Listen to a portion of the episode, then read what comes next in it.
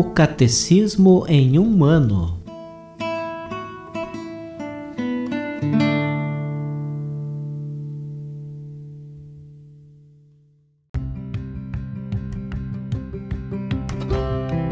Olá, eu sou Alessandro, seminarista da Diocese de Ponta Grossa, Paraná.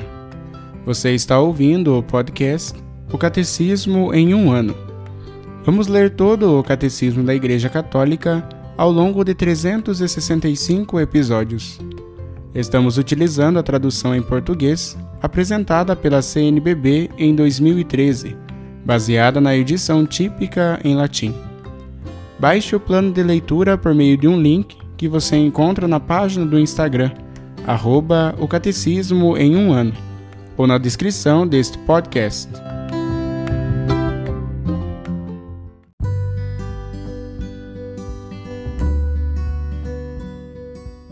Chegamos ao dia duzentos e quarenta e três do podcast O Catecismo em um ano.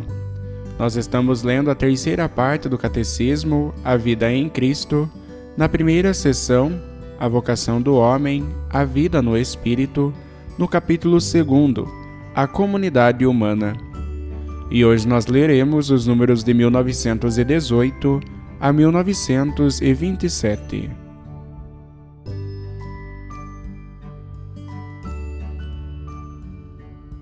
Resumindo, não existe autoridade que não venha de Deus, e as autoridades que existem foram estabelecidas por Deus, conforme Romanos, capítulo treze, versículo um.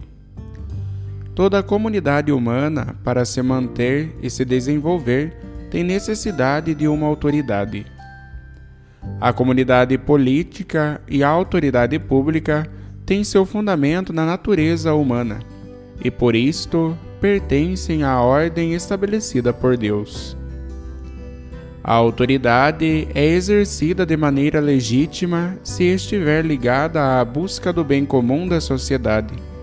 Para atingi-lo, deve utilizar meios moralmente aceitáveis. É legítima a diversidade dos regimes políticos, contanto que concorram para o bem da comunidade. A autoridade política deve ser exercida dentro dos limites da ordem moral e garantir as condições para o exercício da liberdade. O bem comum compreende o conjunto daquelas condições da vida social que permitem aos grupos e a cada um de seus membros atingirem mais completa e diligentemente a própria perfeição. O bem comum comporta três elementos essenciais: o respeito e a promoção dos direitos fundamentais da pessoa, a prosperidade ou o desenvolvimento dos bens espirituais e temporais da sociedade, a paz e a segurança do grupo e de seus membros. A dignidade da pessoa humana implica a procura do bem comum. Cada pessoa deve se preocupar em suscitar e conservar as instituições que aprimoram as condições da vida humana. Cabe ao Estado defender e promover o bem comum da sociedade civil. O bem comum de toda a família humana pede uma organização da sociedade internacional.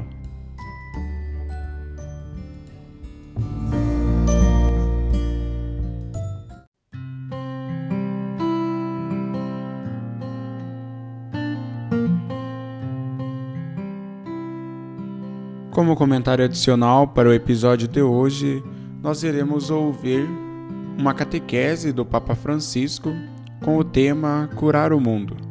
sete. Cuidado da Casa Comum e Atitude Contemplativa. Audiência geral, Pátio São Damaso, quarta-feira, dezesseis de setembro de dois mil e vinte.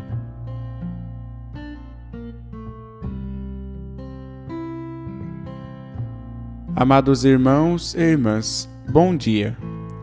Para sair de uma pandemia, é preciso cuidar-se e cuidar uns dos outros. E devemos apoiar aqueles que cuidam dos mais débeis, dos doentes e dos idosos. Há o hábito de deixar os idosos de lado, de os abandonar. Isso é mau. Estas pessoas, bem definidas pelo termo espanhol cuidadores, aqueles que cuidam dos doentes, desempenham um papel essencial na sociedade atual, mesmo que muitas vezes não recebam o reconhecimento nem a remuneração que merecem. Cuidar é uma regra de ouro da nossa condição humana e traz consigo saúde e esperança, conforme a encíclica Laudato Si, número setenta. Cuidar dos doentes, dos necessitados, dos abandonados.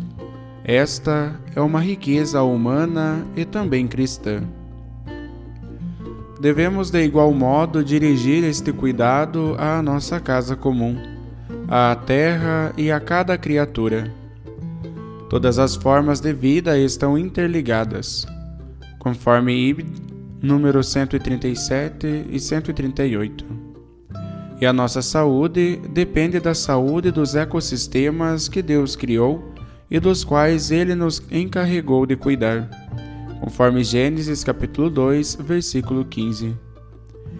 Por outro lado, abusar deles é um pecado grave que prejudica, que é prejudicial e que nos deixa doentes, conforme a encíclica Laudato Si, número oito e sessenta e seis.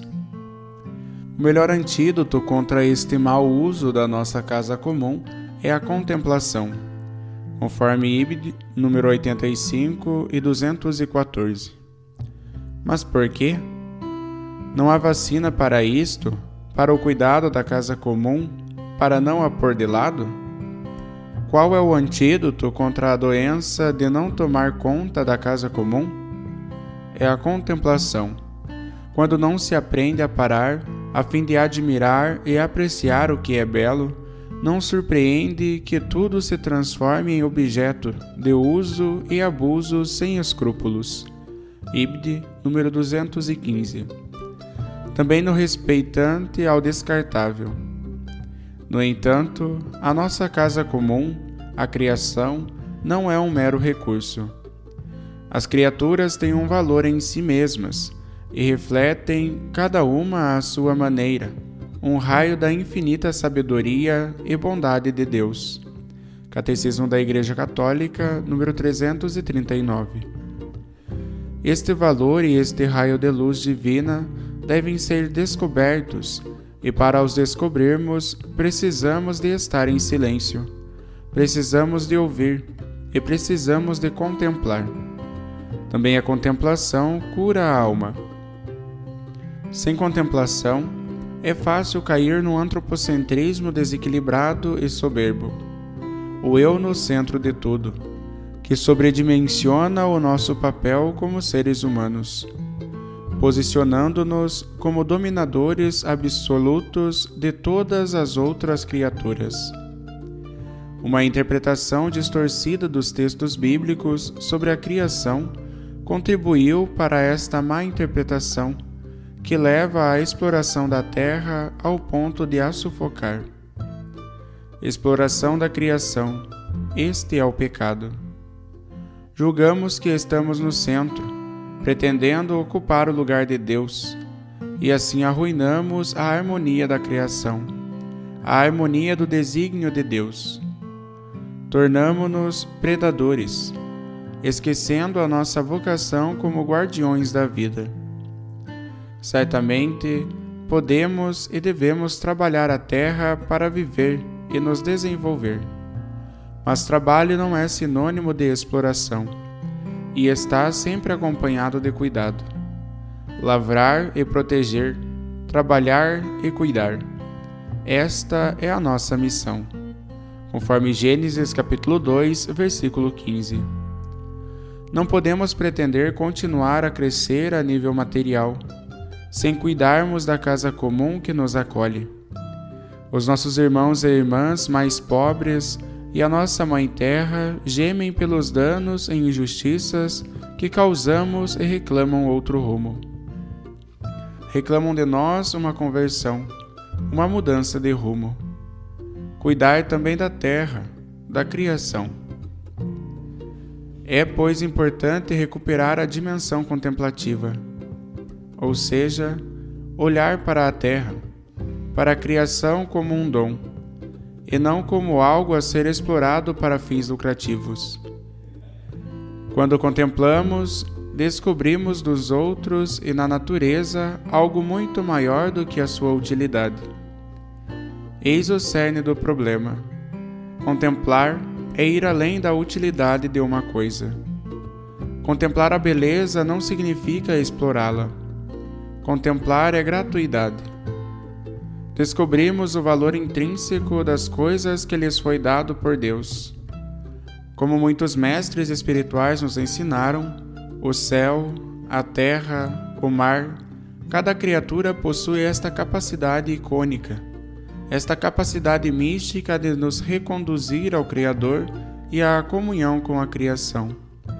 Por exemplo, Santo Inácio de Loyola, no final dos seus exercícios espirituais, convida-nos a contemplar para chegar ao amor, ou seja, a considerar como Deus olha para as suas criaturas e alegrar-se com elas, a descobrir a presença de Deus nas suas criaturas, e com liberdade e graça amá-las e cuidar delas.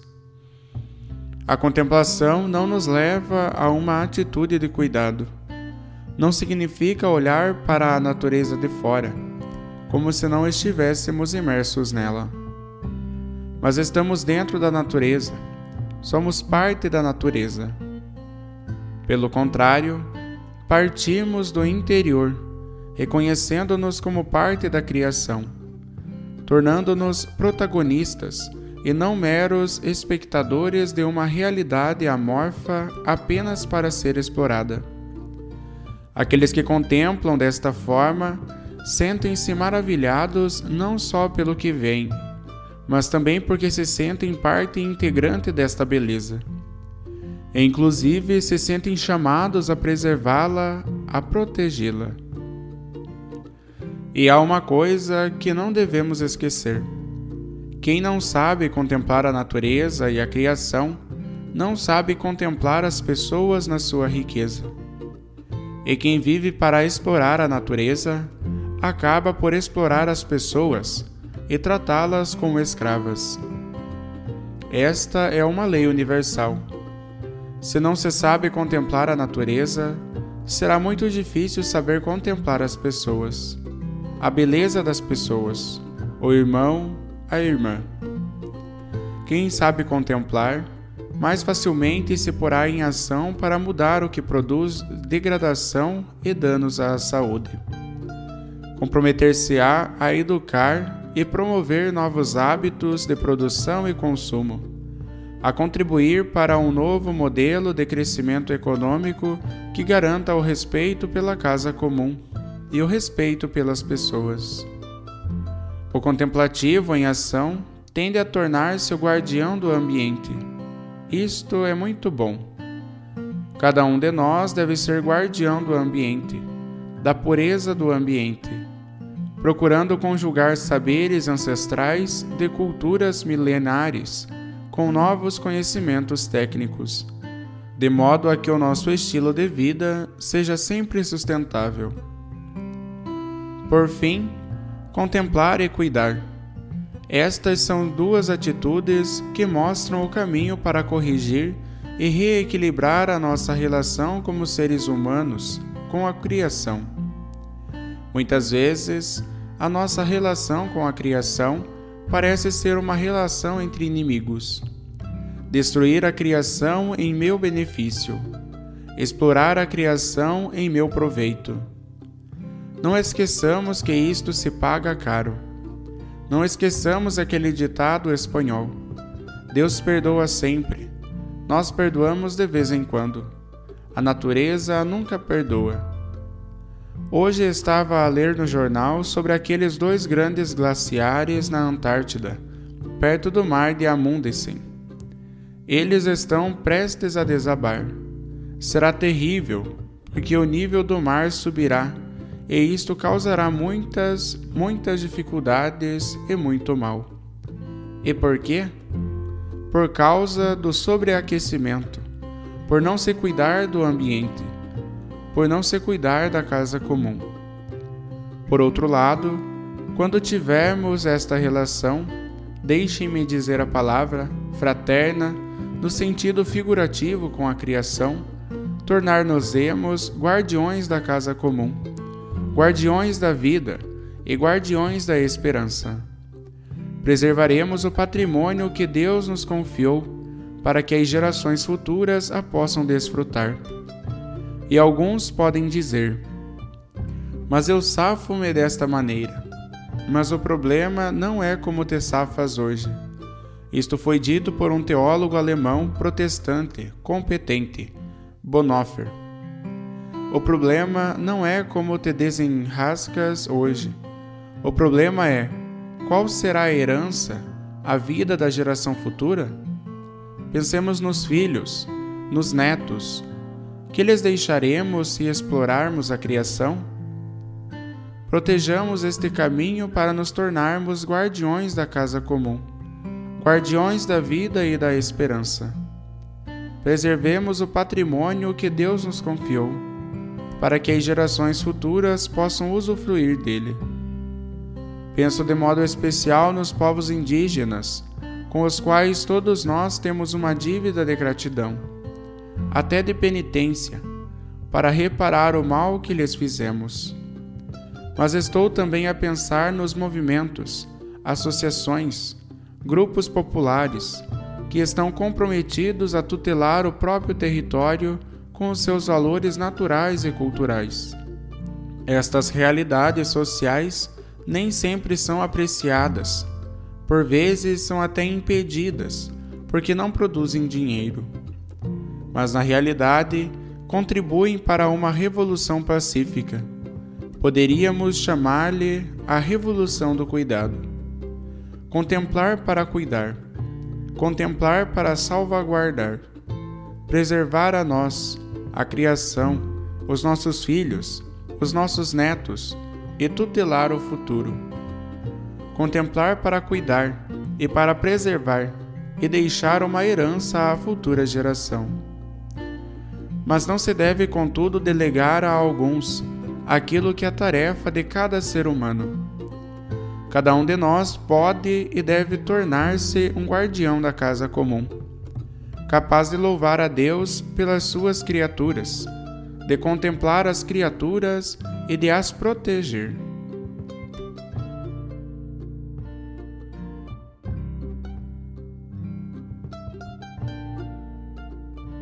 Os textos das catequeses papais encontram-se na íntegra no site da Santa Sé, vatican ponto v a.